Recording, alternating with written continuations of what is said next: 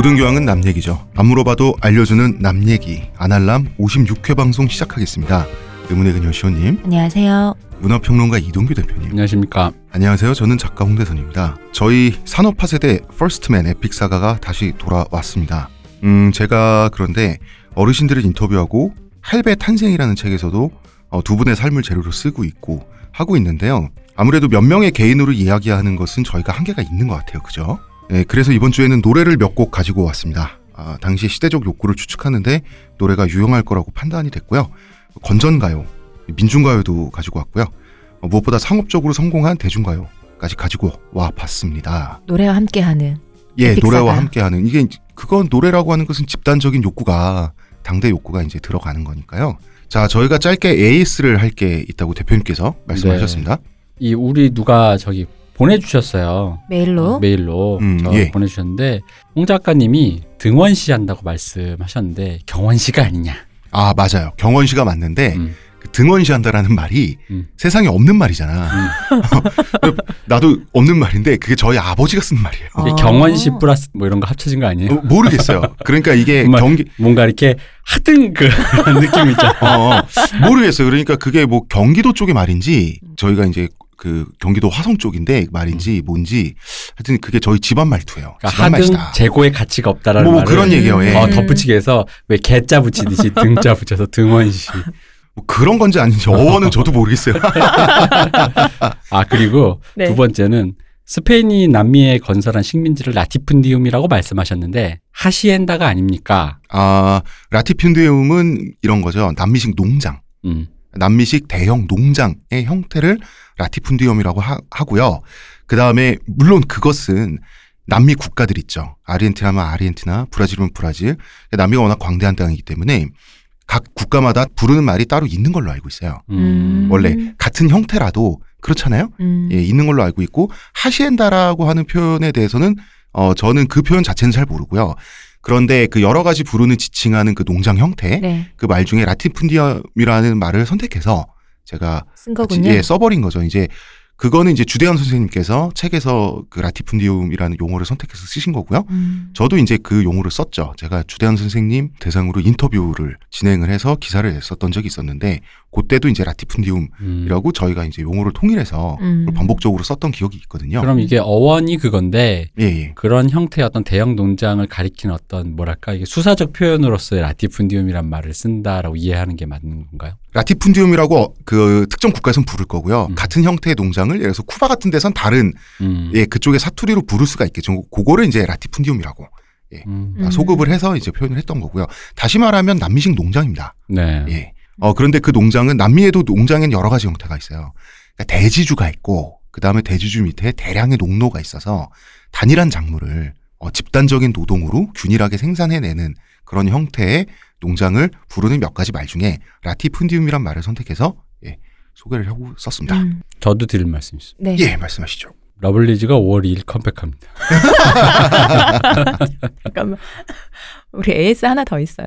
저희 트윗에서요. 코디양님이 저희가 간혹 이제 불평 부당 이거를 붙여서 많이 썼는데 불평과 부당은 이제 각각 단어가 되는데 이거 사자어로 불편부당이라고 붙여 써버리면은 공명정대하라는 의미래요. 한자가 다르죠. 음. 예. 그래서 이게 맥락상 이제 무슨 말인지 알지만 부당만으로 쓰는 것이 혼돈을 좀 줄일 수 있을 것 같다 이런 얘기 아. 해주셨어요. 마치 이것이 역전앞 같은 거군요. 예. 그렇습니다. 알겠습니다. 붙여지는 순간 아예 다른 말이 돼버리는 아 러블리즈 말고 또 하나 얘기. 뭐야? 이거는 이제 우리 반박자 빠른 연애 박사 박 박사님이 하신 어려우면 할 때마다 어려워 말이 돼. 자, 잡덕께서 네. 트와이스의 신곡이 드디어 JYP 곡으로 결정이 되었다는 얘기가 드디어. 있어서 아, 우리의 JYP. 얘가 얘기가 있는 거예요, 아니면 실제로 그런 거예요? 아, 실제로 그래서 아. 다음 next 곡 이게 거의 시험대가 아니겠느냐. 잠깐만 5월에 같이 컴백하지 않아요, 트와이스랑 또? 어 그렇게 될 확률이 좀 있겠네요. 음. 어, 어쨌든 각 팬들 열심히 사랑해 주세요. 네, 우리 러블리즈 광고 듣고 오겠습니다.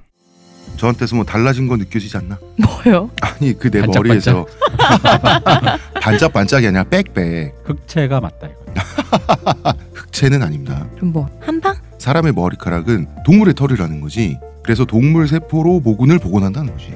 어떻게 돼? 가능합니다. 티스템 연구소의 동물줄기세포 배양액은 거짓말을 하지 않습니다. 나 이거 되는 거 보고 진짜 충격받았다니까. 지금 티스템 두피 클렌저와 두피 에센스를 검색해 보세요. 과학이 당신의 모발에게 주는 선물 티스템입니다. 자, 여러분 이번 주 1부 방송 시작해 보겠습니다. 지난 시간에 저희가 김대중 이야기를 많이 했었어요. 그죠? 네. 네. 왜냐하면 박정희와 김대중 두 사람은 라이벌이고 산업화 세대는 두 인물을 모두 겪은 세대죠. 어, 박정희냐 김대중이냐를 유권자로서 고민했던 세대이기도 합니다. 그때 산업화 세대 분들하고 제가 인터뷰를 하면서 생각보다 많은 분들이 말이죠. 네.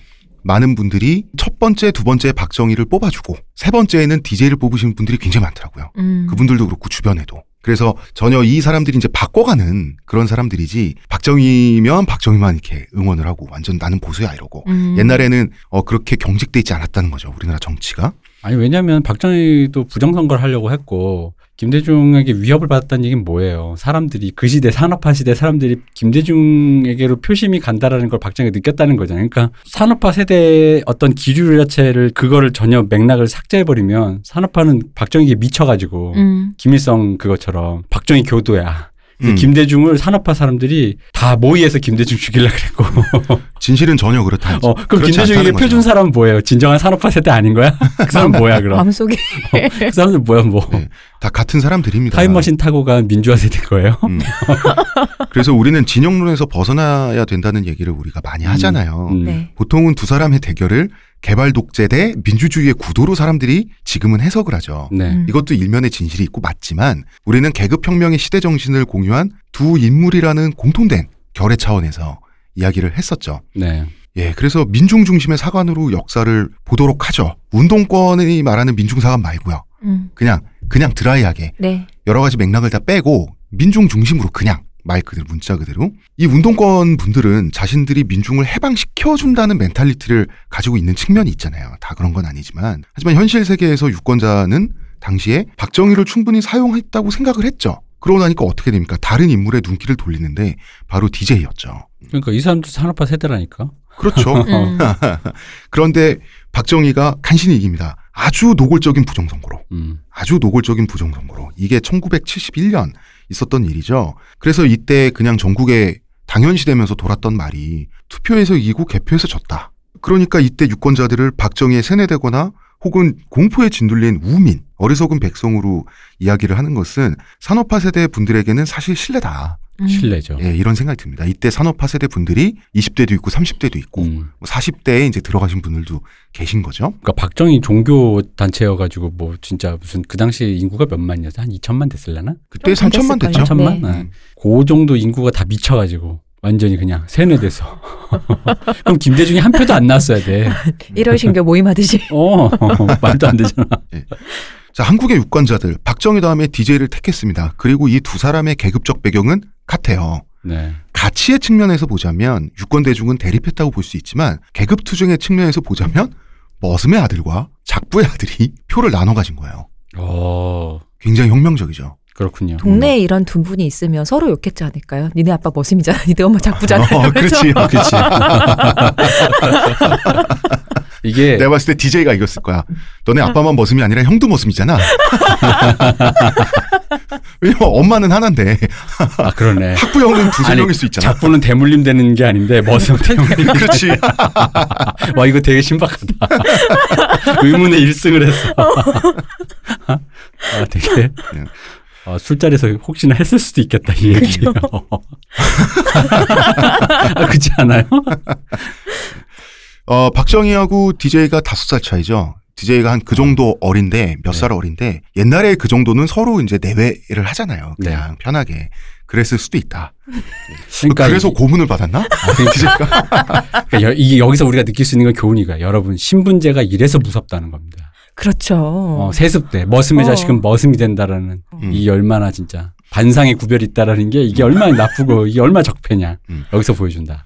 그런데 머슴의 아들과 작부의 아들이 표를 나눠 가졌다는 것은 지금보다도 이때 사람들이 더 평등 정신이 있었고 리버럴했다. 그런 걸 알 수가 있는 거죠. 사람들은 양반과 자식들보다 DJ를 더 좋아했던 거예요. 아니 그리고 또 이제 평등했다 이런 걸 떠나서라도 이제 그 좌파적 세계관의 뭐 그런 느낌으로 얘기해 보자면 이 민중 중심으로 그들 기반에 있던 사람들로 그렇죠. 세상을 바꾸려고 했다라는 그, 그 흔히 말하는 왜 그 좌파 세계관에서는 세상 사람들을 교화시켜서 이 사람들이 다 움직여가지고 음. 동력으로 세상을 자기들 출신의 어떤 사람들이든 뭔가 자기들의 뜻을 반영한 사람 움직이려고 하잖아요. 근데 실제로 하고 있잖아요, 지금. 네, 네. 알아서 어, 어. 알아서 하고 있는 거예요. 저희 아버지 경우를 좀 말씀을 드려볼게요. 우리 아버지가 많이 등장하십니다. 왜냐하면 여러분을 인터뷰했지만 아버지는 한 집에 있기 때문에 매주 저에게 인터뷰를 빨리고 계십니다. 저희 아버지는 박정희 반독재 투쟁을 하셨어요. 그러니까 학생들만 투쟁한 건 아니라고. 저희 아버지는 중졸인데 네. 성인들도 이런 걸 다 했단 말이에요. 깨알같이. 결혼도 그러다가 늦게 하신 분인데 이제 박정희 박근혜 당연히 극혐하시는 분이세요. 음. 예전에 저번 대선 때 딴지일보에 글 쓰셨지 않아요, 아버님께서? 아, 딴지일보에 저희 아버지 글 기고했습니다. 네. 필- 딴지는 필명 문화라 가지고 필명도 박근혜 반대한다 그래서 반박근이야. 저희 아버지 평가도 유의미할 것 같아요. 저희 아버지는 박정희 극혐하시는 분인데 네. 어떻게 말씀하시냐면 그때 자 두 번 해먹었다 이거죠. 그때 김대중한테 진 거 인정하고 물러났으면 그걸로 됐다. 71년도에 71년도에. 그러니까 그 전까지는 박정희가 뭐 문제도 많이 일으키고 했지만 어쨌거나 비교적 평화로운 박정희와 국민은 계약 관계였다는 시각을 반 박정희 투쟁을 하셨던 분도 갖고 계신 거예요. 그때 물러났으면 다 괜찮았는데 그쵸. 그때 물러났으면 뭐가 문제냐는 거죠. 음, 그 정도까지는 오케이. 아, 그리고 이제 인혁당 사건 같은 경우는 아 뭐 그 뭐 여러 가지 방법이 있잖아. 그 왜 노태우가 전두환 백담사 유배 보낸 뭐 그런 형태도 있고 아니면 뭐 감옥 체험 한한 2년 할 수도 있는 거고 음. 그러니까 그런 건데 이제 이것은 모두에게 주어졌던 기회에 대한 긍정이기도 할 거예요. 저희 아버지도 빈동의 자식으로 태어나서 보통 교육만 받고 월남전 갔다 오시고 언론인도 했다가 광고 제작자도 했다가 사업을 또 하셨어요. 어떤 사업 하셨냐면 산을 하나 사셔가지고 네. 음, 그 산에서 나오는 그돌 있죠. 네. 예, 그, 그 건축 자재. 음. 음. 왜냐하면 그 억울하면 사장 되는 시대잖아요. 아버지도 그죠. 사장 해본 거예요. 음. 아버지가 뭐 사업을 할 줄 아시나 폭삭 망해서 빈털터리가 됐어요. 그 채로 민주화 투쟁하신다고 하다가 공안 경찰을 피해가지고 도피 생활을 몇 년 하시다가 그럼 또 나를 쫓아오는 사람이 둘 중에 하나인 거잖아요. 채무자이거나 경찰이거나. 경찰이거나 이중 더블 어. 플레이. 자 그러고도 80년대 중산층 진입에 성공하셨습니다. 지금 이게 가능한가요? 일단 이 저도 저희 아버지한테 이런 류의 그 직업을 어떻게 어떻게 바꾸셨다는 거 보면은 저희 때와는 확실히 다른 게 이런 지금 홍 작가님 아버님처럼 전혀 카테고리가 다른 직업을 막 여러 군데를 전전하세요. 어디에나 또 기회가 어, 널려 있고 저희 하니까 아빠를 생각해봐도 그랬던 것 같아요. 음, 뭐 이것도 안 되면 또 딴 거 하고 해보고 잘 되면 뭐 거기서 이제 음. 그런 거죠. 자 산업화 세대의 노고는 굉장한 노고긴 한데 기회가 널려 있는 노고라는 점에서 네. 일하는 한 굶지 않잖아요. 그죠. 이건 사실이었는데 바로 여기서 요즘 젊은 친구들이 가장 학을 때는 노력이 탄생하는 음. 거죠. 여기서. 그렇죠. 네. 노력을 하라고. 그러니까 노력을 정말 많이 한 세대이기도 하지만 노력의 보상이 어디에나 널려 있긴 했다. 그렇죠. 물론 여공 빼고 음. 여공은 굶었습니다. 네. 예. 그러니까 지금의 젊은 층은 산업화 세대가 누렸던 기회를 부러워하고 산업화 세대는 지금 세대의 물질적 풍요. 처음부터 이제 태어났더니 치안이 세계 1위고 이런 풍요 있잖아요. 먹을 게 이거를- 널려 있고 뭐 이런 그렇죠. 얘기 하잖아요. 이거를 서로 시샘할 수밖에 없고 서로가 너무나 먼 다른 인종이고 사이에 보이지 않는 벽이 너무나 두껍기 때문에 서로가 서로를 이해를 못하고 있는 거죠. 자, 아무튼 우리 얘기로 돌아와서요. 이제 저희 아버지는 평생 야권 지지자인 분이시거든요. 그런데도 1971년까지의 박정희는 타도 대상까지는 아니라고 판단을 하셨던 거예요. 음. 음. 음, 왜냐하면 도구로서 쓰임새를 보여줬다는 거지. 그때까지는. 음. 근데 이 도구가 이제 낡았어요. 낡아서 이제 바꾸려고 했는데 이제 그냥 유신 쿠데타를 일으켜가지고 부정선거하고 그냥 눌러 앉아버렸잖아. 왜 그런 거 있잖아요. 무협지에서 거미 피를 먹고 난 다음에 스스로 움직이는 거미 되는 어, 거 그렇지. 있잖아요. 어, 그렇게 된 거야. 그런 느낌이야. 예. 이제 도구를 교체할 때가 됐다고 판단들을 다들 하셨던 거예요. 많은 국민들이. 음. 그러니까 이제 슬슬 민주주의 합시다. 이런 인식은 80년대 운동권 이전 세대부터 가지고 있었다는 거예요. 그리고 이제 이것도 있죠. 그러니까 뭐 인혁당 사건 이런 것들을 다 포함해도 그게 이제 노태우가 아까 말씀하신 전두환 백담사 보내듯이 뭔가 평화적 정권 교체가 된 다음에 그 잘잘못을 물어서 음. 그거에 대해서 처벌을 하면 될 문제고 그렇게 함으로써 이제 그 다음 세대와 그 다음 세대가 이제 배워가는 기간이 이제 있어야 되는데 이제 그게 이제 민주적인 거잖아요. 네. 시대가 또 점진적으로 발전하는 거고. 근데 이제 타도라고 하면 마치 또 다른 제3의 혁명 같은 느낌도 음. 들고 그래서 투표를 그렇게 했는데 그죠? 투표 결과를 뒤엎고 음. 왜냐하면 박정희 민주주의 이해하는 사람이 아니야. 음. 이 사람 저희 우리 저희 박정희 특집 두 번째 하고 있는 겁니다 지금. 그래서 유신을 해버리죠. 민주주의 꺼져 이러고. 자 유신 특집에서 다뤘던 이야기는 뭐 다 빼도 될 것 같아요 이제. 네. 그런데 한 가지 더 이 사람 되게 재밌는 게 유신 쿠데타를 하면서 미국보다 북한에 먼저 통보했습니다. 남침하지 말라고. 우리 이거 한다라고 먼저 알려준 거예요. 그러니까 북한도 암묵적인 방법으로 승인을 합니다. 뭐냐면 일종의 이런 거래가 이루어진 거죠. 우리는 반공을 국시로 삼아서 너네를 핑계로 이제부터 나한테 반항한 사람들 다 때려잡을게. 그리고 북한에서는 이제 쿠데타 막 해가지고 미국 제국주의에 신음하는 남조선 인민들을 우리가 해방시켜준다는 이유로. 어 우리가 이렇게 서로 서로 거래가 이루어진 거예요. 음, 음. 서로가 먼저. 서로의 안티가 된다. 그렇죠. 그러니까 우리가 적대적 공생관계란 말을 하잖아요. 네. 네. 이거는 진짜 문자 그대로 결과적인 적대적 공생 관계도 아니고 적대적 공생을 서로 협약한 관계. 적극적 공생 관계로.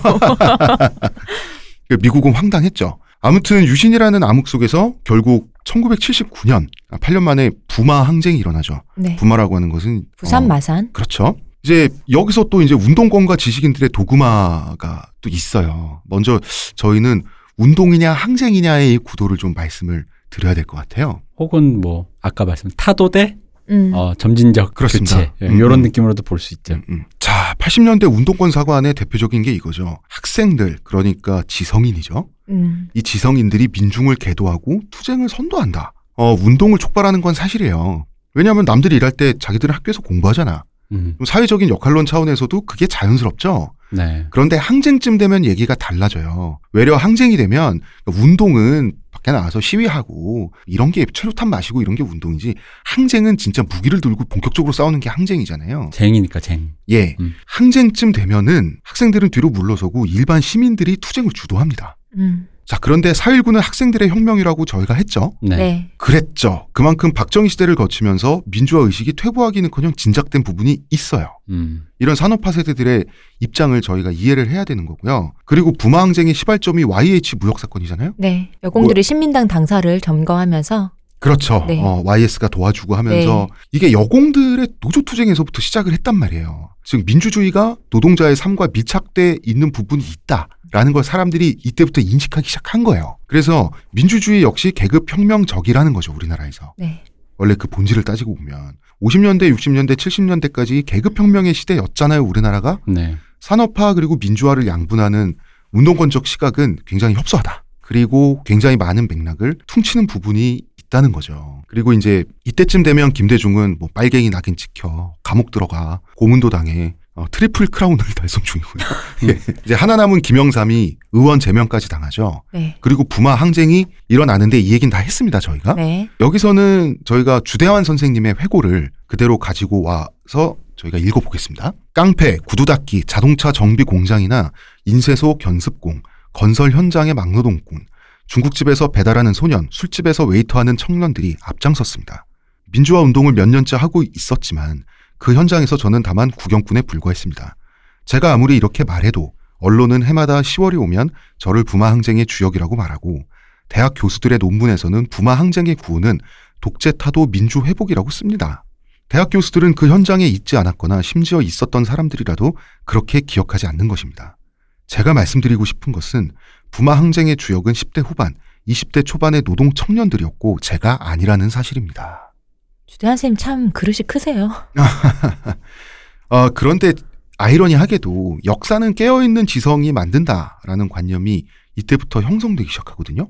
예, 학생들 눈에야 독재 치하에서 군소리 없이 살아가는 것처럼 보이는 노동자들이 무슨 초식 동물처럼 보였을 수도 있죠. 네, 그렇죠. 근데 이 관념이 당시 대학생들의 후배격인 이때 대학생들의 후배격인 거죠. 음. 네. 386 민주화 세력에 그대로 이식된 측면이 있다. 음. 그래서 저희는 민주화 운동 세력의 도구마가 탄생되는 배경을 잠깐 우리가 관심법 해보자. 저희가 유신 특집에서도 이야기를 했었고요. 언어학 특집에서도 이야기를 했었던 건데요. 박정희 말이죠. 네. 우리의 다카키 마사오진. 이분은 선동이라는 원래는 가치 중립적인 그냥 단어에 부정적 뉘앙스를 씌우는데 성공했죠. 음. 음, 이게 국민들을 대상으로 분할 통치를 하는 어, 굉장히 못된 버릇이고 어떻게 보면 착한 국민, 나쁜 국민 어떻게. 보면 세련된 정치 스킬인데 먼저 공안 경찰 학생들을 잡아요, 그죠? 그다음에 고문해요. 니네들이 시위 주도했지? 그러면은 고문 당하는데 어떻게? 그렇다고 해야죠. 음, 그렇다고 해야지. 원래 고문 같은 건 말이죠. 김문수 같은 특별한 분만 견디는 겁니다. 그럼요. 자, 그래서 분리를 시키는 거예요. 현실을 잘 모르지만 말은 성동적으로 잘하는 학생. 그죠? 그 다음에 그런 학생들에게 선동된 국민. 이런 양자 구도를 만드는 거예요. 그래서 민중의 이 요구를 선동의 결과로 격하하는 방식이죠. 음. 홀렸다 이거죠. 홀렸다. 음. 홀렸다. 음. 음. 누가 홀렸고 누구는 홀림 당했다. 그러니까 요 논리를 그대로 가져다 쓰니까 아직도 그게 먹히는 거예요. 뭐 빨갱이가 남침해가지고 뭐 음. 이렇게 선동했다 이런 식으로. 국민은 다 바보야. 누가 뭐 선동만 하면 뭐 그냥 어, 어, 물러가지고. 어, 어, 하다가 어, 어, 백치아다다. 어, 백치 백치. 어. 어, 그러니까 그 국민은 하얀 캔버스라서 어. 먼저 그리는 사람이 임자야. 그러니까 아니 고문 받았으니까 주동했다고 하죠 뭐. 그죠? 네. 야, 그 그때는 그때고 고문 받았으니까 음. 주동했다고 나와서 이제 뭐 빵살이 하고 이제 나온 거야. 그런데 이 사람들이 어느새인가 민주화 투사가 되어 있는 거예요. 투사가 되는 건 좋은데 자신들이 정말로 민중을 각성시켜서 민주화 운동을 선도했다고 스스로도 믿게 되었다는 거죠. 이거는 주대한 선생님께서 직접 본인과 함께 잡혀가서 고문받은 동지들을 직접 보고 하신 증언이세요. 그러니까 독재 정권과 싸운 결과 독재 정권의 프레임을 내재화하게 되는 거예요. 그러니까 이게 이럴 수 있죠. 언어화가 안 된 어떤 일반 노동자 시민들이 언어화된 이것이 정말 구체적으로 무엇이고 우리에게 필요한 건 뭐고 앞으로 해야 된다라는 구체적인 무언가를 그 지식인 엘리트들이 제공한 거고 그게 우연히 시대의 요구. 왜냐하면 그 사람들도 전태일 열사처럼 뭔가 시대가 불합리한 건 알 수 있는데 잘 알지 못했던 그거를 대학생들이 그런 언어화된 어떤 체계로 제공해 준 건 있을 수 있죠. 그게 네. 바로 시대가 서로의 요구에서 맞았고 각자가 하는 역할을 한 건데 마치 아까 말씀하셨듯이 흰 캠퍼스에 초식 동물들을 내 몸에 색칠하지 마. 그 양떼를 몰고 가는 그 강아지들처럼 어. 내가 다 몰아가지고 일로 왔다. 그렇죠. 음. 언어를 제공한 것은 말 그대로 언어를 제공한 것에 불과해요. 내부적인 그 투쟁의 에너지 있죠. 이거는 민중의 채워준 올라오는. 거지. 그렇죠. 음. 음. 그러면은 이게 후배 대학생들에게 그대로 이식됩니다. 우리와 같은 지성인이 민중을 이끈다라는 관념이죠. 네. 예, 우리가 깨쳐주지 않으면 음. 그렇습니다. 그러면은 학생이 정말 지성인인지도 저는 잘 모르겠거니와 학생은 학생이죠. 그런데 뭐 당시 기준에서 지성이 있고 언어가 세련된 건 사실이지만 그걸 인정한다 치더라도 그렇다면 이분들이 말하는 민중사관이란 것은 엄밀하게 말하면 아까 그 방금 대표님 하신 말씀 그대로 네 글자로 말하면 목민사관 아니냐. 그죠. 양치기를 하듯이 아, 목민. 응. 옛날에 그 정약용의 목민심서 예, 다산 정약용의 대표작이 그거잖아요. 네. 목민이 심서. 목민이 뭡니까? 그 민을 목양 축하요. 어, 목축하듯이 민을 잘 이끈다라는 네. 거잖아요. 자기가 목동이 돼가지고 이게 목민사관이 아닌가라고 하는 의심을 저희 입장에서는 떨쳐버릴 수 없다. 음. 그러니까 애초에 자기 어떤 어떤 세력 그게 뭐 독재 세력이든 민주화 세력이든 간에 자기들이 뭔가를 제공하지 않으면 여론이라는 게 애초에 없는 것처럼 인식해버리는 느낌이 좀 있단 말이에요. 음, 있어요. 어, 여론이란 게 없어. 이 사람들 그냥 하루 사는 사람들이야. 근데 예를 들어 여기서 아까 주단 선생님 말씀하셨던 구두 닦기 하시는 분, 뭐 그런 분들은 아무 생각이 없는 거야. 하루하루 살아가는데 급급해서 어, 그 사람들 뇌가 없어. 어. 그래서 80년대에 그렇게 바로. 본능, 본능만 있어. 그렇습니다. 그 사고 방식에서 음. 네. 출발한 표현이 있습니다. 깨어 있는다라는 표현이죠. 깨우친다, 깨우치리라, 음. 깨어 있는 시민이라고 하는 이런 이 표현이 저는 사실 지금 와서는 조금 그런 게 남들은 다 자고 있나?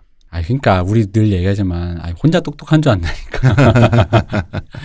아니라니까요. 예. 다 우리 저 우리 홍 작가님 그 revive 한번 해줘요. 남들은 다 너만큼 그거 해보면 해줘.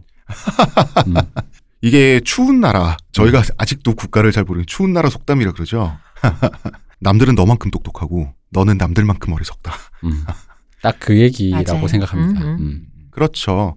그런데 이제 언어의 세련됨, 그것을 무기로 갖고 있는 건 좋은 거예요, 그 자체로. 네, 맞아요. 예. 음. 근데 그것이 모든 걸 설명해서는 안 되는 건데, 그래서 이제 그런 어떤 세계관의 협소한 문제, 아, 이것이 운동권 세대의 어떤 사고 방식의 한 줄기가 이때부터 배태되기 시작했다라는 거죠. 그리고 그것도 있죠. 이 결국 이제 운동권의 사고 방식의 그 얘기는 우리가 이제 산업화 세대 얘기하면서 눈을 얘기했던 이게 인간이라면 결국 빠질 수 없는 이 깔때기 음. 이론이야. 깔때기 결국 이게 모든 게 수렴해서 나, 나, 내가, 나이, 들수록 빠진다는 어. 그 깔때기 내가 했어.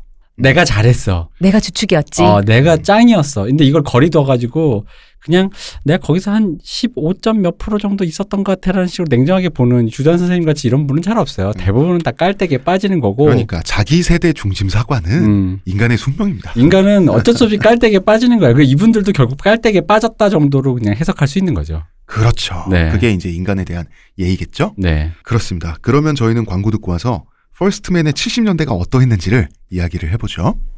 하루의 건강을 위해 자 아로니아 농축액을 물에 섞어 마시는 것도 귀찮다고 그런 당신을 위한 평산네이처의 새로운 야심작 하루니아 하루에 한 포 알약으로 섭취하는 아로니아 농축액입니다. 이제 건강과 함께 간편함도 챙기세요. 국내 최대 함량, 최다 판매를 자랑하는 평산네이처가 만들었습니다. 전 편한 게 제일 좋아요 하루니아 유신 정권의 성격에 대해서는 저희가 얘기를 다 했습니다. 어, 대표님 미리 이야기를 해놓으니까 좋군요. 그렇죠. 그죠, 시호님? 좋네요. 이렇게 해서 유신 특집 안 들으신 분들 또 듣게 만들고 말이죠. 아카이브 찾아보세요. 저희는 어르신들에게 집중하죠. 예, 네. first man epic saga니까 산업화 세대 분들은 70년대가 되면 어느 정도 전성기가 눈에 보이기 시작하는 거죠. 네. 음. 하면 된다는 관념이 확실시 되는 거예요. 그 전까진 잘 몰랐어. 근데 하니까 정말 되는 것 같다는 거예요. 이게 슬슬 눈에 보이는 거지. 우리가 민중가요 이야기도 할 건데 진정 민중의 시대 정신을 표현한 게 민중가요일까 아니면 그냥 가요일까 이제부터 천천히 확인해 보시죠. 이 민중가요라는 말도 좀 웃겨요 나는. 가요, 그러니까 기본적으로 이런 대중문화는 기본적으로 대중이 소구하는 어떤 거를 얘기하는 거고 대중이 무엇인가에 대해서 정의를 해야 되는데 갑자기 어떤 그 가요라는 거를 구분을 딱 지어놓고 민중가요다라는 식으로 구분한다는 것 자체가 이런 류의 구분짓기의 이 욕망이 너무나도 뭐랄까 참 투명해서 왜 하고 싶은지 어, 보이잖아요. 어, 우리가 우리가 레알이야라는 거 어. 이게 이게 힙합에서는 레알과 페이크 논쟁이요. 그게 이제 운동권 사관인데 심지어 이제 386 풀에서 네. 최고의 브레인으로 평가받는 분이 유시민이죠 현재. 네. 예, 유시민 작가님인데 이분조차 70년대까지 한국인들은 잘 먹고 잘 사는 데만 집중했다. 음. 80년대부터 민주화 요구가 있었다. 음. 이런 식으로 굉장히 도식적으로 아주 간단한 사관에 근거해서 민주주의 강의를 하시던데 잘 먹고 잘 사는 데 집중하는 건 당연한 거예요. 네. 언제든지 잘 먹고 잘 사는 데 집중하죠. 네. 그렇다고 해서 그 사람이 일방향이 아니잖아. 음. 아, 민주화도 되면 좋겠는데 일단 어, 자식들도 키워야 되고 뭐 이런 거잖아요. 그래서 단지 그 이유만으로 민주주의 가치를 몰랐다거나 혹은 뭐 독재 신음하고 외세 수탈당하고 이런 불쌍한 백성이었냐라고 한다는 것은 너무 선배 세대를 조금 깜빡깜빡 보는 그런 태도도 있다. 아 그러니까 아까 김대중에게 투표한 사람은 뭐냐고 그러면 그 사람들은 그 사람들 어디 갔어? 그 사람들 타임머신 타고 간 386이에요? 뭐예요? 아니 그게 그러니까 무의미한 예를 들어 저기 그 우리 이번 대통령 선거처럼 뭐 한 13번 정도 될 사람들 찍는 한 0.1%는 내가 이해하겠어. 그치. 이 논리를 이해하는데 어. 박정희 스스로 위협을 느낄 정도의 표심이 김대중에게 몰렸다라는 정도로 이미 가시화돼 있는데도 불구하고 그 얘기를 너무 퉁치고 있잖아 지금. 그러니까 이미 네. 사람들은 개발 독재의 쓰임새가 다 됐다는 걸 인식하고 있었다고요. 음. 과반 이상이 유권 대 중에 그렇습니다. 자, 유신은 1972년부터 시작이 됐으니까요. 우리는 1972년도 노래들을 가지고 이야기를 해보고 싶어가지고 일부러 이 해를 제가 저희가 찍었습니다, 여러분. 네. 음. 먼저 산업화 시대의 테마송이죠. 음. 잘 살아보세. 어, 72년도부터 전국적으로 울려 퍼진 건전가요죠. 네. 음, 건전가요. 건전가요. 옛날에 건전가요라고 정부가 어, 건전한 정신 하만과 국민 계도를 위해 만드세요 하면 이제 땅 뚱땅 나오는 그런 불건전. 가요로 찍혀서 아예 뭐 발매 안 되고 이런 것도 많았으니까. 많았죠. 건전 가요를 통해 감동받았던 게 뭐였냐면 네. 예전에 이제 80년대까지도 이게 있었으니까 90년대 초까지 이제 그때쯤 이 사라졌는데 그 건전 가요를 항상 모든 앨범의 끝에 하나씩 두게 돼 있어요. 음. 그러니까 예를 앨범 들어 발매할 때. 앨범 발매할 때마다 그래서 그 사람 예를 들어 뭐 뭐 제가 이제 앨범을 낸다 치면 네. 저의 노래 딱 있고 맨 마지막 이제 그 건전가 하나 들어가는데 랩으로. 이게 어떤 그 뭐랄까 그 건전가 이런 식으로 그러니까 외부 외부에 그 자기가 부른 게 아니라 네. 그냥 어떤 그 있으면 그냥 그 무조건 넣어야 되는 거예요. 음. 그건 자유였던 것 같아. 근데 그러다 보니까 어떤 앨범의 일관성이 깨지잖아요. 그렇죠. 내 노래 열 곡 쭉 듣다가 마지막에 절 살아보세요 이러면은 웃기잖아. 어? 그래서 내가 감동받던 게 이문세 씨 앨범이 건전가요를 자기가 직접 부른 노래를 넣었어야 해. 어허야 아. 둥기둥기. 아, 원래는 다른 사람이 부른 거 그냥 넣는데. 넣었어요. 그냥 아, 잘 그래도 살아보세요. 되는 어, 건데. 그래도 되는 아. 거였는데 귀찮으니까 하라는 대로 해서 넣었는데 그거 자체가 어떤 이 전체적인 만듦새에서 나의 미감을 해치니까. 미감을 해치잖아. 아니, 그래서 어. 그래서 건전가요도 되게 많이 만들었어요. 골라서 넣으라고. 음. 어. 근데 아 나름 나름 맞아. 배려를 했다고. 그랬어요? 어. 근데 이문세 씨가 그 어. 어허야 둥기둥기라는 자기 스스로 부르고 노래를 내다 보니까 이게 아무리 건전가요지만 네. 전체 앨범의 톤을 안 해치는 거야. 아. 그걸 보면서 아 이 미감은 뭘까 하면서 되게 좋아했었던. 역시. 어. 어, 저도 그런 차원에서 가장 좋아하는 저의 건전가요는 월남에서 돌아온 김상사 아, 그것도 건전가요였어요? 건전가요입니다. 어. 신중현 작사 작곡하시고 김추자 선생님 부르셨죠. 저는 한 번씩 요새 길 가다가 베트남 음식점 이름이 김상사라는 데가 있어요. 그럼 저 혼자 붕괴해갖고 아, 어떻게 어떻게 저런 이름이 베트남 음식점 아. 말도 안 된다면서 아, 그, 너무하잖아요. 그 아니. 한국 국가를 너무 디스하고 있다. 아니 왜 김상사 거기 가서 뭔 일을 했는지 어떻게 알고 착한 사람일 것 수도 같아서. 있고 아닐 거기 가서- 있어. 아, 거기 가서 한 명의 베트남도 사살하지 못하고 그것도 전사한. 음. 어, 전사한 김상사일 수도 있다. 아니 그 거기 가서 전쟁의 만행 속에서 멘붕하신 분들도 많으니까 그분 어, 중에 김이박이 하도 많다 저 보니 혼자 붕괴해서 김상사일 수 있다. 아니면 이제 김상사였는데 탈영해서 베트남 여인과 결혼해서 음, 아 여기 프랜차이즈를 내신 그렇죠. 어, 현지 따이한이 되신 후 음.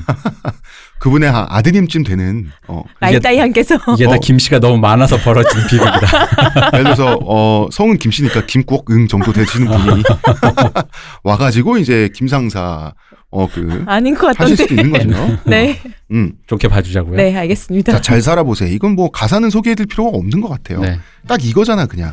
잘 살아보세, 잘 살아보세. 우리도 한번 잘 살아보세.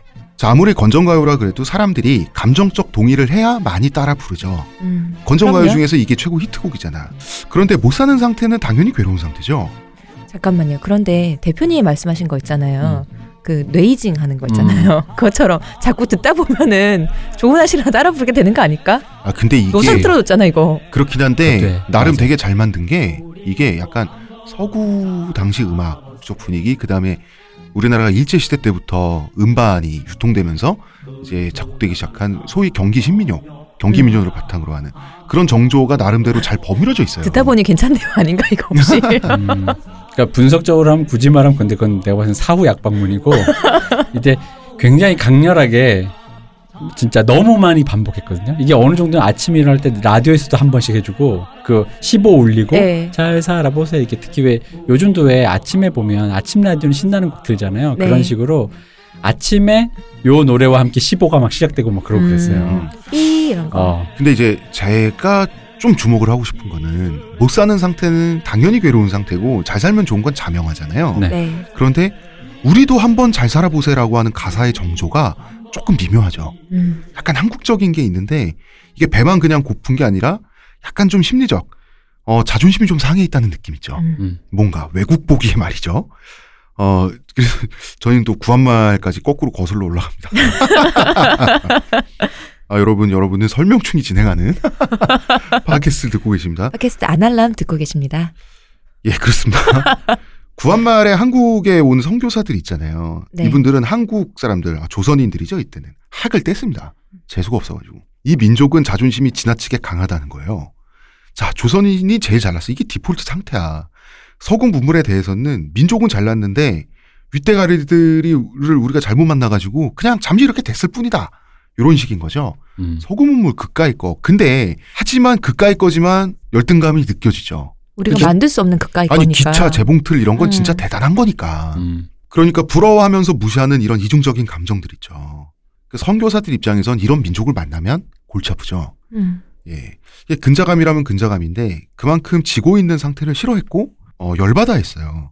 그런데 우리가 역사적으로 내내 무시해왔던 외국이 바로 일본인데 네. 이 일본의 나라를 또 뺏겼단 말이에요. 그러니까 그 자존심이 얼마나 많이 상했었겠어요. 그리고 이것도 있어요. 이 서양 선교사 입장에서 네. 보면은 다른 나라 가면 우쭈쭈 해주는데 음. 이 사람들이 별로 딱 이게 그러니까 이 사람들이 너무 자존심 세서 뭐야 이러지는 않았겠지. 음. 그냥 소소한 반응인데 네. 다른 데 비하면 온도차가 있는 거지. 온도차가 있는 거죠. 다른 데 가면 오, 오 가장남 뭐 이런 느낌인데 코쟁이들 뭐요? 음. 어, 이 생목인들은 뭐냐 이런 식이니까 약간 이제 아, 이 사람이 근데 자기들이 느끼기에는 이 사람들 기준에서는 그게 뭐가 그렇게 잘났는데라는 음. 느낌이 됐겠죠. 도대체 뭘로? 어. 어 그래서 기독교 교리를 선교를 하고 있으면 말이죠. 네. 다 유학자들이잖아. 네. 유학이 더 논리적입니다. 아, 왜냐면 이 기본적으로 어쩔 수 없잖아요. 계령난 그거는. 씨를 배척하는 어. 이 되게 그 뭐랄까 유물론적 사관인데 당연히 기독교를 얘기하면 기독교가 이게 이게 이길 수가 없어요. 이게 논파할 수가 없단 말이야. 왜 하느님이 다 만들었는데 왜 어. 하나님이? 아, 이쪽 유물론적 세계관을 어떻게 설득해? 그렇죠. 뭐 음. 심, 힘들죠. 그러니까 이 사람들 보기에도 이게 힘든 거예요. 물론입니다. 그래서 우리도 한번 잘 살아보세는 그동안 자존심이 많이 상해 있었다는 걸 보여줘요. 이 우리 민족이. 이거 그거 알아요? 어떤 거? 우리도 한 번을 내가 아직도 기억하는 게 어른들이 어케라고 불렀어. 어케? 우리도 어케 잘 살아. 아, 우리도 어떻게? 어떻게? 아, 우리도 어떻게 어떻게, 한번 잘. 살아보자. 어케라고 근데 그게 말이 말 뉘앙스가 너무 웃겨가지고 그래서 다 그걸로 불러가지고 한 번이라니까 약간 생 생소한 거예요. 너무 오랜만에 들었더니. 어케로 알고 계셨는데. 어, 아, 어쩌면 지방마다 음. 바리에이션이 다 있었을 수 어, 있었어, 있어. 있었어. 어. 음. 우리 도잖아. 우리 네. 도. 그러니까 따, 따라잡아서 보여주겠다고 하는 집단적 심리가 반영된 가사라는 거죠. 사실 저는 그렇게 생각해요. 잘난 민족, 못난 민족이란 게 따로 존재하겠냐는 거죠. 음.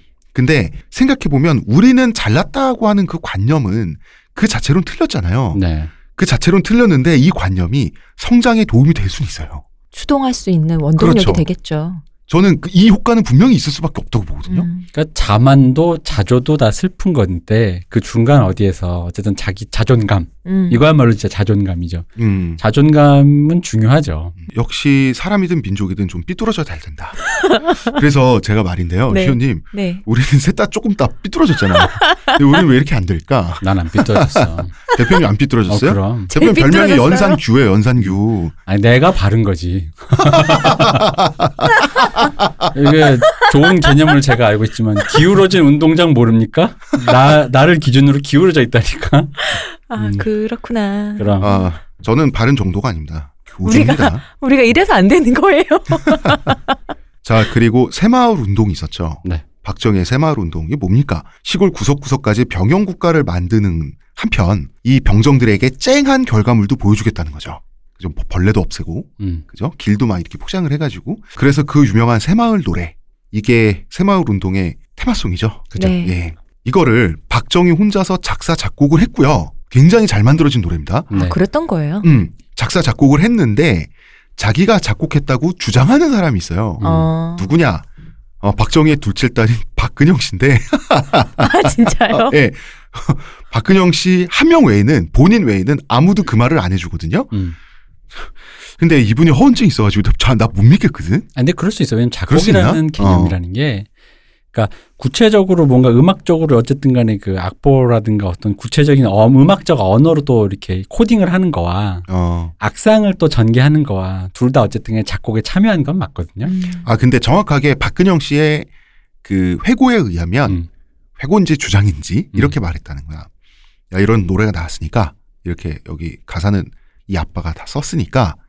여기 콩나물 좀 붙여봐라라고 얘기를 했대요. 음. 그러면 대표님 말이 맞는 걸 수도 있겠다. 그러니까 아 이거는 최근에 몇 년 전에도 그 임재범 씨의 노래라든가 그 작곡가들의 분쟁들 보면은 다 이게 흔하게 나오는 거야. 왜냐면 예를 들어 나는 테마 멜로디만 생각났어. 따라다라다 했는데 그걸 또 악보로 옮기면서 옮기다 보니까 좀 더 미묘한 부분에서 음악적으로 조금 더 수정해 줄 수 있는 부분도 음. 있잖아요.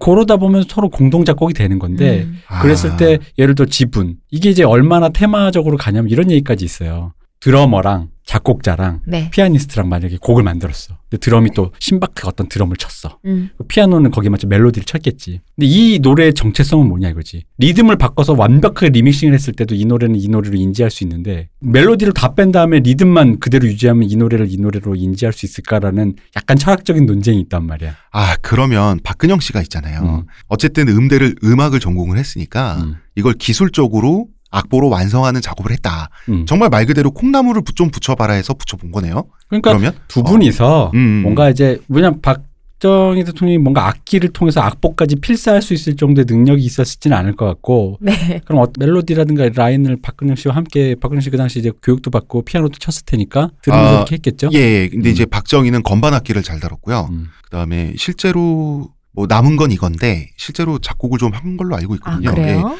이분이 워낙 미감이 뛰어난 자 어쨌든. 저작권 분쟁은 가족끼리 해결하세요. 네.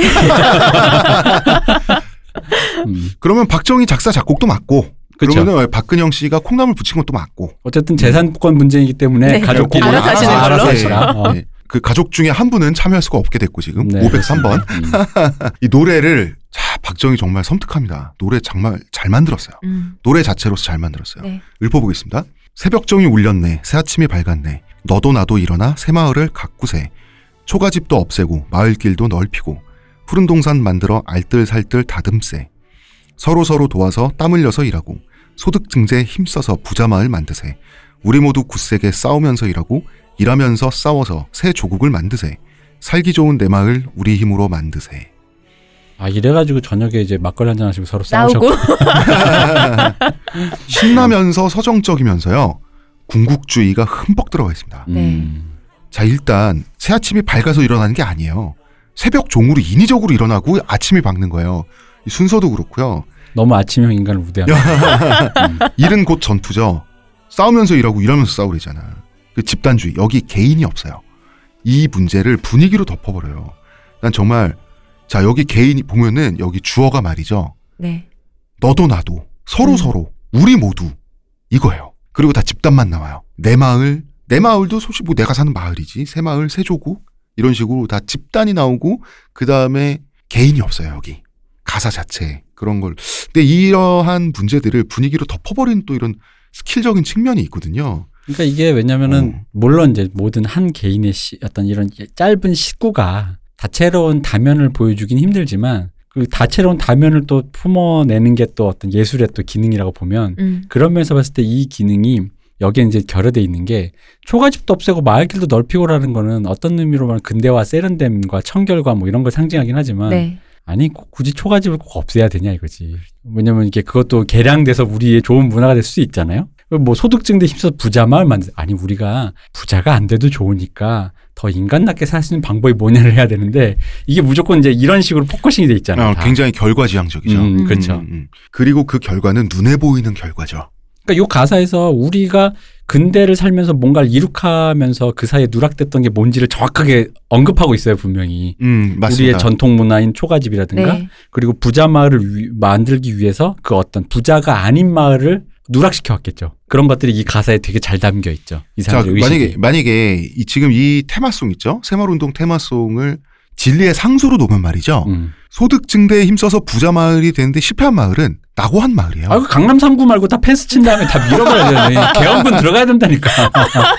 그래서 이제 이런 새마을 운동의 밝은 어감 그리고 느낌 속에 숨어 있는 근대 폭력, 한국식 근대, 박정희식 근대 폭력을 보여주는 또 작품이 있어요. 이게 박찬욱 감독의 동생이죠. 네. 박찬경 감독이 연출한 만신이라는 음. 어, 예, 다큐멘터리 무비가 있습니다. 재밌죠. 굉장히 재밌습니다. 네. 여기 보면은 이 뭐야 그 새마을식 근대화라는 게 뭐냐면 자 무당은 미신 전근대 그래서 경찰들이 마을에 못하는데 어, 어. 굿하는데 경찰들이 마을에 들이닥쳐서 경찰이 마을에 들이닥치면 그 왜 마을마다 하나씩 있는 무당집 있잖아요. 무조건 도망가야 돼요. 못하다가 도망가요. 막 산으로 도망가고 음, 막. 산에 가서 이제 경찰이 갈 때까지 거기 있어야 되니까 거기서 또 노래 한 자락을 한다. 음. 문소리 언니가 연기 쩔어요 진짜. 근데 이게 정말. 그 영화가 진짜 잘 묘사한 게 뭐냐면 왜냐면 이런 게 있어요. 이게 그 박찬경 감독도 아마 그런 생각에 약간 그게 담겨 있는 것 같은데 이런 거죠. 박하게 얘기하면 유물론자고 네. 다 어쨌든 간에 그 그냥 이런 거 자체를 믿지 않는 사람 입장에서 보면요. 뭐 죄송합니다만 종교 모든 종교가 다 비슷해요. 무당이든 음. 교황이든 솔직히 말하면 그렇죠. 어 솔직히 사실은? 말하면 그래요. 어. 단지 그게 공신력이 있고 세가 더 크고 뭐 어떤 그 행사나 이런 방식들이 세련되고 좀 더 그 시대에 맞춰서 변화했다 변화를 할 수 있다라는 가능성을 품고 있다 뭐 이런 건 있을 수 있는데 솔직히 그렇잖아. 근데 어떤 거는 구태에 의연한 어떤 그 뭐라 그러죠 이거를 구태에 의연한 옛, 옛 문물 뭔가 이걸 뭐 구습? 인습이라고 하죠. 인습. 인습 그죠? 인습 어, 구습이라고 하고 어떤 것은 우리가 인정하는 다문화의 일종으로 받아들이는 건 좀 내가 보기엔 기괴하거든요. 근데 그 음. 부분을 되게 잘 추적했어요. 음. 잘 추적했어요. 과거의 것은 음. 무조건 이렇게 폭력적으로 이고 강제적으로라도 네. 밀어내서 눈앞에서 치운다라고 음. 하는 굉장히 사납고 자기 내부 모순적인 음. 자기 배반적인 그런 맹렬함이죠. 예를 들어서 뭐 대표님 말씀 맞아요. 초가집 초가인 상태가 그대로 있으면 어때서라고 말씀하셨잖아요. 음. 비가 새잖아요. 아 비가 세지. 개- 수리하면 될 문제지. 음. 근데 이거는 없앨 문제는 아니라는 거죠. 우리나라뿐 아니라 어느 나라든지 개발하는 그 음. 그 뭐지 그 연장선상에서 처음에는 본인들 문화를 옛날 문화를 배제하고 자기들 거는 이제 있던 거는 별로고 남의 그렇지. 것을 어, 받아들이다가 그런데 이제 서양화가 확 됐다가 어, 그러다가 다시 이제 신토 부리로 가죠. 음, 어, 가는데 우리 것이 우리- 좋은 것이오로 가는 거죠. 어, 근데 우리는 그것이 너무나 사나웠다. 그렇죠. 과정이 어. 정도의 차이를 봤을 때는 굉장히 그 정도의 차이가 크다. 아, 그 다음 노래로 한번 가볼까요? 음. 네. 자, 청취자 여러분, 저희가 말이죠. 산업화 세대 에픽사가 테마송을 찾았습니다. 어 진짜 이 노래 가사 장난 아니에요. 예. 자, 기회로 가득한 페어 속에서 치열한 내부 경쟁을 상징하는 노래입니다. 음. 아, 1972년도 기준이라고 제가 말씀드렸는데 이 노래는 정확한 연도를 모르겠습니다. 음. 어, 굉장히 그 오래된 노래고요. 김용만이라는 네. 분의 회전 의자라는 노래입니다. 빙글빙글 도는 의자 회전 의자에 임자가 따로 있나 앉으면 주인인데 음. 사람 없어 비워둔 의자는 없더라. 사랑도 젊음도 마음까지도 가는 길이 험하다고 밟아버렸다. 아, 억울하면 출세하라. 출세를 하라. 다음에 2절입니다. 돌아가는 의자야, 회전 의자야. 과장이 따로 있나? 앉으면 과장인데. 올 때마다 앉을 자리 비어 있더라. 잃어버린 사랑을 찾아보자고. 밟아버린 젊음을 즐겨보자고. 아, 억울해서 출세했다. 출세를 했다. 기가 막히지 않습니까? 기가 막혀요 진짜. 근데 이게 노래가 되게 신나요. 어. 되게 밝아요, 노래가. 그래서 이 가사만 이렇게 읽으면 되게 그 성공하신 분이 위스키를 드시면서 또내 도라지 위스키 드시면서 어, 내 인생은 하지만 지금은 뭐 이런 어. 느낌 같지만 엄청 막 이렇게 쿵짝쿵짝 경- 어. 경쾌한 분위기입니다 이게 음. 노래가. 아, 그런데 이게 정말 공포의 외윤 구단에 났던 정조가 약간 압축돼 있는 부분이 이거죠. 이, 어, 사랑도 젊음도 마음까지도 가는 길이 험하다고 밟아버렸다. 우리가 지금까지 말했던 게 산업화 세대가 이 사나운 음. 경쟁 속에서 무엇을 패싸고 쓰로 해왔는지 음. 음. 버려왔는지도 그 옛날에 이거를 작사하신 분이 어느 정도는 마음적으로 캐치를 하고 계셨던 거죠. 정확하잖아요. 사랑도 젊음도 마음도 마음까지도. 그 이게 산업화 세대 그 대작가님인 김수현 선생님이 쓰셨던 그 네. 드라마에서 부셔버리겠어. 청춘의 덫. 청춘했던 왜 당신 부셔버리겠어. 그 이종원 씨가 왜 왜 심은하 씨를 배신하고 그 재벌 여인의 돈이 그렇게 어. 좋더냐. 그 그게 이, 이거잖아. 어. 마음까지도 그냥 다 밟아버리고. 아, 어. 그런데 나중에는 잃어버린 사랑을 찾아보자고 밟아버린 젊음을 즐겨보자고 이제 다시는 안 와. 음. 그러면은 그 공허를 채우기 위해서 룸사롱에 가서 개저씨 되는 거죠. 아, 개저씨 되는 거지. 너 오빠가 집 사줄까? 이만큼 압축적이고 정확한 노래는 없는 것 같아요. 음. 저희 시리즈에. 아, 그리고 회전이라자도 굉장히 재밌는데 옛날 사람들이 봤을 때 회전 의자가 으리으리해 보였겠지. 정말 빙글빙글 도는 게 신기했을 거 아니에요. 그리고 그리고 어떤 어쨌든 일종의 메커니즘이 있는 거잖아요. 음. 음. 그죠? 그리고 좌식 생활을 하면서 자랐던 분들에게 회전 의자 한 번 앉아보면 얼마나 편하겠어요. 음. 이게 말하자면 보급형 옥좌다. 보급형 목적. 그지 그지 그지. 예, 어. 모두에게 주어진 그런 기회들에 대해서 그 옛날 사람들이 이 노래가 많이 불렸다는 것은 이 열려 있는 기회에 대해서 많은 사람들이 다 느끼고 있었다는 거죠. 음. 그러니까 그 당시에 우리 뭐 많이 목격하는 이 시대에 많은 수많은 작품들이 아까 그 청춘의 덫처럼 그런 네. 서사들이 많잖아요. 성공을 위해서 뭔가 밟아버렸거나 누락했거나 뭐 그런 것들이 나중에 자기한테 이제 다시 왜 후불로 다시 돌- 후불제로. 어, 돌아오는 걸 묘사하는 영화나 소설은 음. 진짜 많거든요. 선생님 결제하실 때가 됐습니다. 어, 그렇죠. 공허로 돌아오죠. 공허로 돌아오죠. 왜냐하면 주로 이제 많이 묘사하는 방식이 이거잖아요. 이런 분들이 그렇다고 해서 성공하면 성공한 다음에 하는 게 결국 기존의 어떤 그 가치대로 사는 거예요. 예를 들면 결혼하고 애 낳고라는 거지. 음. 근데 결혼하고 애를 낳는다라는 건 단순히 기능적으로 남자 사- 중심 사관을 보자면 한 여자를 임신시켜서 애를 낳으면 그 애가. 어 애를 낳으면 그 애가 알아서 커가지고 걔도 뭐 알아서 그냥 나를 공경하고 그런 건 아니잖아요. 사람이 감정적으로 정서적으로 케어받고 그 사이에서 뭔가 가족 간의 유대 같은 게 있어야 되는데 전혀 그것들이 다 누락된 상태에서 나중에 이제 애들이 뭐 그렇게 되는 거죠 뭐 이게 크게 보면 코폴라의 대부도 이런 관점으로 볼 수 있고 그 음. 영화도 코폴라 대부의 마지막 아, 물론이죠. 3부에서 딸이 죽을 때 결국 이 엘리트였던 젊은 착한 대학생이 결국엔 나중에 마피아가 돼서 나중에 늙어서 마피아 보스가 돼서 자기 딸이 결국은 자기의 죄과로 음. 다른 사람들이 암살당할 때 자기 딸이 죽는 장면을 볼 때 그 모습이랑 다 같은 거예요. 같은 맥락인 거죠. 이 당시에서는 근데 그 당시 그 대부를 묘사하는 것도 이민자가 네. 미국에서 척박해서 살아남다 보니까 모든 짓을 다 했다. 요런 서사잖아요. 어쩌다 보니. 음, 음, 음. 음. 그러니까 요거랑 비슷하죠. 근데 대부보다 더 맹렬한 점이 있다면 음. 대부는 3대에 걸쳐서 그게 일어나잖아요. 음. 이건 한 세대 안에서 일어나고 있어요. 그러니까 어, 사랑도 전문도 다 밟아 그 귀찮아서 필요 없어서 다 밟아버리는 그것도 보다 폭력적일 수 있다는 거죠. 자 이제는 슈퍼스타들을 소환해 볼까요? 자 이- 이제 이분 나와야지 나훈아 서태지?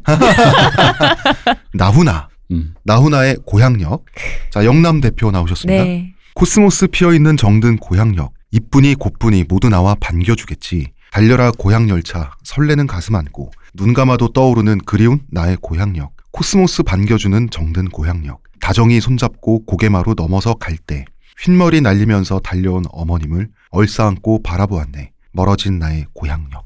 어 되게 재밌습니다. 노래 가사가 그냥 당시 시대상을 그냥 보여줘요. 이촌향도 그 자체예요. 음. 그러니까 산업 공간으로 흩뿌려진 산업화 세대 청년 남성이죠? 네. 예, 지금 타지 나가서 뭐 공장 일을 하든 뭘 하든 뭘 하고 있어요. 그러다가 이제 아마도 명절 때쯤에 깨끗하게 또 하고 이제 집에 오는 예, 거죠. 집에 오는 어. 거죠. 아, 이쁜이 곱분이. 양손에 뭘 들고. 자, 산업 공간으로 흩뿌려진 산업화 세대. 남성의 지금 노래인데 네. 만약에 이, 이 산업 공간을 급박하게 확보했잖아요, 우리나라가. 이 확보가 안 돼 있었다면 이 노래의 시적 화자 말이죠. 네. 이 노래 속 남자 주인공은 뭐 하고 있었을까? 이쁜이 솔직히- 고분이랑 같이 밥 깔고 있겠죠. 아, 나 솔직 아니, 난 솔직히 우리 집 생각나거든. 우리 집이죠, 우리 집. 음, 음. 사이바라 리에코 이- 우리 집 생각난다. 분명히 마약한 다음에 이쁜이 곧분을 때렸겠죠. 집에 가서. 그래서 이쁜이 고분이로 보이는 건가? 야, 음. 그래서.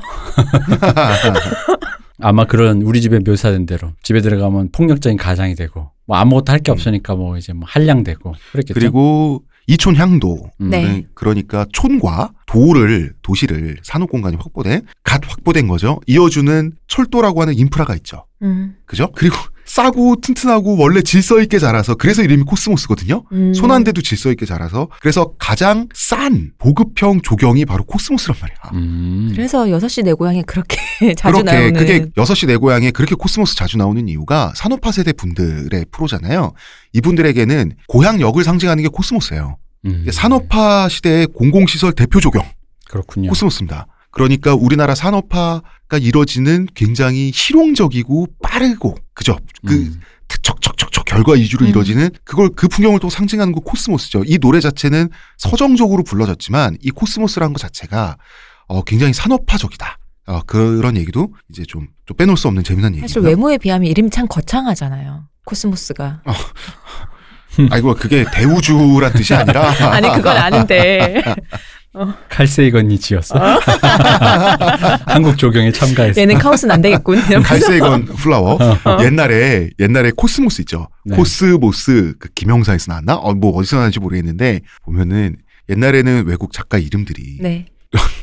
무슨 그 알파벳을 그냥 쭉 읽었어요. 칼을 뭐 이렇게 아니야, 칼 사강,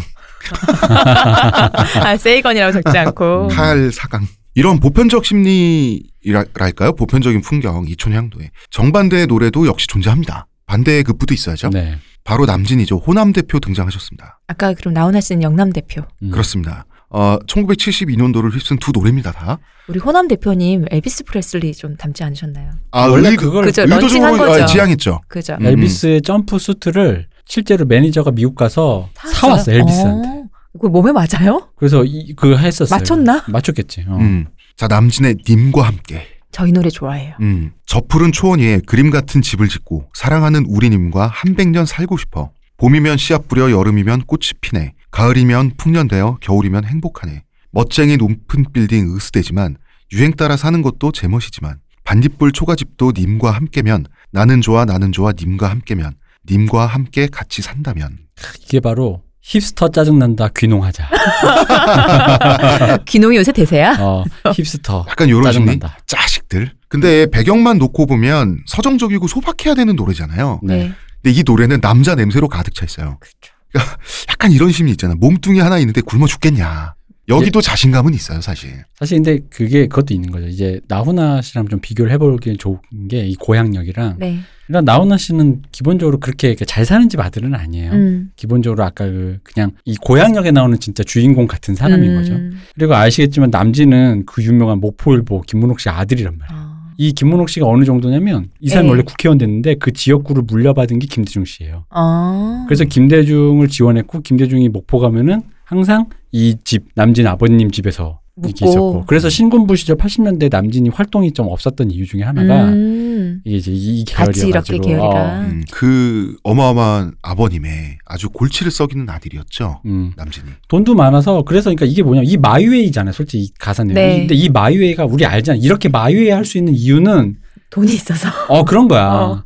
돈이 있으니까 그럼 잘 되겠지고 고향역은 전형적이잖아요 my way 할 수 없어요 빨리 돈, 가서 돈을 뭘 벌어야 되니까. 어, 빨리 가서 뭘 하고 그래서 다시 고향에 돌아와야 돼요 요 차이가 있거든요 이 반딧불 초가집은 전원주택이었군요. 어 그렇죠 아 그래서 봐봐. 잠깐만. 그러니까 나는 왜냐면 그래서 저 푸른 초원 위에 음, 그렇지. 어. 내땅 내땅 예전에 대지 건평이 저 푸른 초원이 우리나라 대지 수백 평 어 위에. 그렇죠. 그리고 얼마 나이 어 이게 많냐면 논밭이 아니네. 어. 머슴들이 다 해줘 봄이면 씨앗 뿌려 여름엔 꽃이 핀데 네가 하냐 아 씨 뿌려봐 그거. 씨만 뿌린다고 꽃이 펴? 꽃안 꽃지기 전에 이미 잡초가 다 그렇죠. 먹는다 그거 음. 크, 여름이면 꽃이 피네. 그러니까 농산물도 아니고 꽃이라는 것 자체가 그리고 아시겠지만 없는 사람이 서울 가서 이촌양도 했는데 사람들이 유행 따라 살잖아요. 그럼 그거를 거부할 마인드가 안 생겨요. 어쩌 왜냐면 촌놈 티안 내려고 음. 어어 하면서 그걸 따라하게 된다고. 근데 아이고 유행 따라 이거 사는 거 그래 뭐 니들 니 멋에 살아라. 근데 라는 마인드가 그러니까 이- 흔히 말하는 이 유행을 메타적으로 볼 수 있는 시선이 있다라는 건 이분 이 화, 시적 화자가 적어도 이거에 대해서 굉장히 마이웨이가 할 수 있는 그런 자존감이 높다라는 얘기지. 재정적인 것과 함께. 그러면 아니 음. 저는 약간 사실 이 노래를 다른 방향으로 생각하고 있었거든요. 네. 네. 근데 대표님 말을 들어보니까 아 이거는 계급적 배경하고 이두 음. 노래가 완전히 자유로울 수 없겠네요. 그러니까 남진 씨가 이 노래를 불렀고 고향역을 나훈아 씨가 불렀다라는 건 정확하게 본인의 출신 배경을 상징한다고 저는 음. 보거든요. 아, 아 그리고 생각해 보니까 경상도가 음, 땅도 좀 더 척박하잖아. 그죠. 전라도가 원래부터. 음, 음, 음. 진짜 부자는 옛날에 다 우리나라에 전라도에 있었잖아. 네.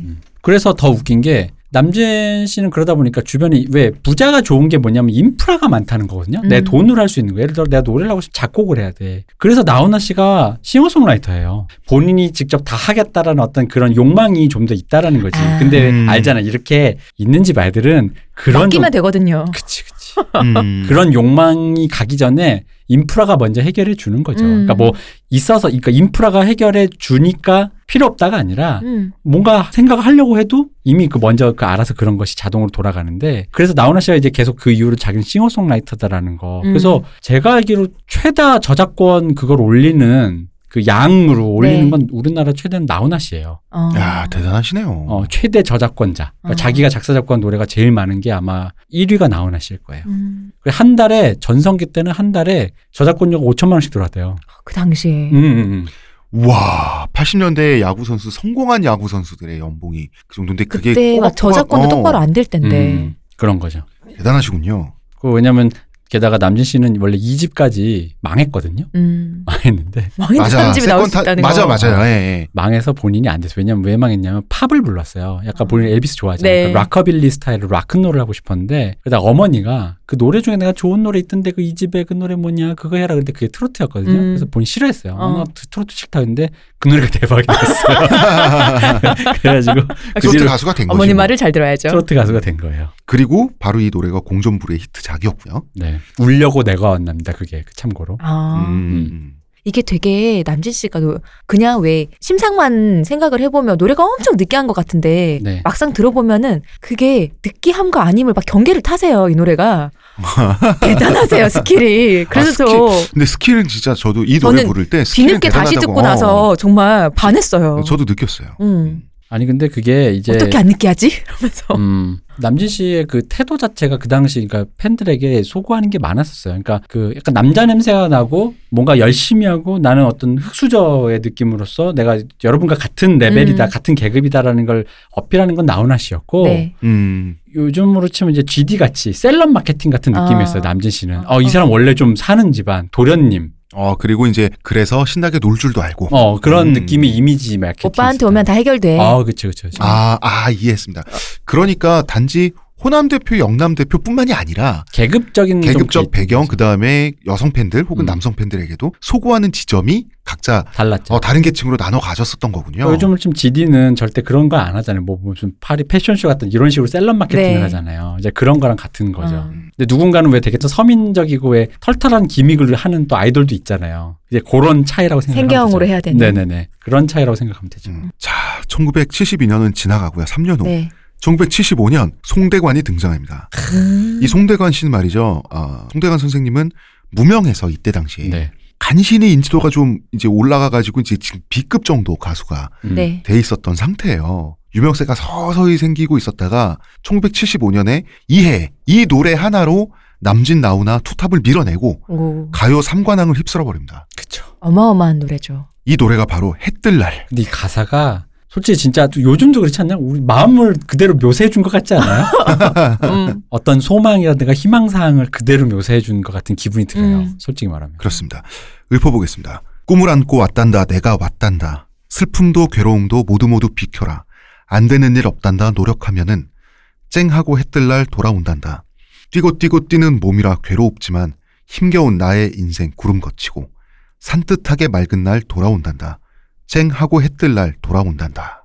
아 가사가 참 네. 그러니까 어떤 이게 단순히 그냥 산업화 시대뿐만 아니라 예를 들어 사회 초년생 뭔가 하려는 사람들이 어떤 그 마음을 굉장히 잘 묘사하는 기분이 음. 있어요. 네. 아, 그런 보편성을 가지고 있죠. 네 맞아요. 음. 어, 회전 의자하고 비교해 보면 재밌습니다. 어, 일단, 이제 낙관과 기대에 찬 노래고요. 음. 뛰고 뛰고 뛰는 몸이래. 음. 뛰고 음. 뛰는 몸도 아니고. 그러니까 이제 이것도 이촌향도의 어떤 딱 그런 모습이죠. 닥치는 대로만 일하면서 육체 노동을 하고 있는 그런 이미지가 떠오르죠. 그런데 이 노고의 결과가 확실하다고 믿고 있기도 해요. 네. 음. 맨몸으로 도시에 온 상태의 젊은인 거지. 그래서 회전 의자하고 비교를 해보면 이제 이 젊은이는 성공을 위해 사랑도 젊음도 마음까지 다 밟아버리는 이제 거죠. 곧 다 밟아버리게 됩니다. 그렇죠. 뭐 이제 이 노래 웃긴 게 이 노래 표절곡 있잖아요. 아 그래요? 이, 이 노래의 표절곡이 외국의 유명곡이에요. 이 아. 노래를 표절한 곡이. 어. 근데 표절이라보단 같은 그 딱 들으면 그냥 그 자, 노래예요, 그냥? 그 이 유명한 riff가 딴따다단딴딴 네. 이건데 그걸 그대로 이제 그 riff를 차용한 노래가 있어요. J. Geils라는 밴드의 그 뭐지 Centerfold인가 그런 노래인데 음. 이게 미국에서도 그 당시 빌보드 1위를 했나 하여간 되게 히트를 쳤어요. 오. 그래서 나중에 이걸 한번 송대관 씨 그 자작 저작권자가 아마 한번 이의 제기를 했는데 음.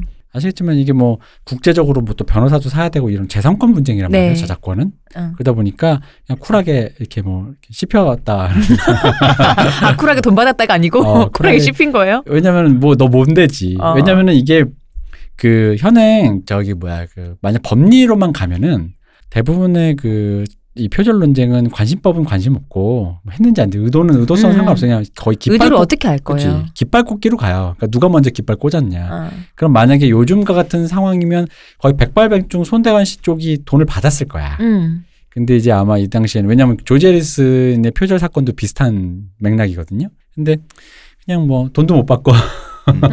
음, 음. 그게 된 거죠.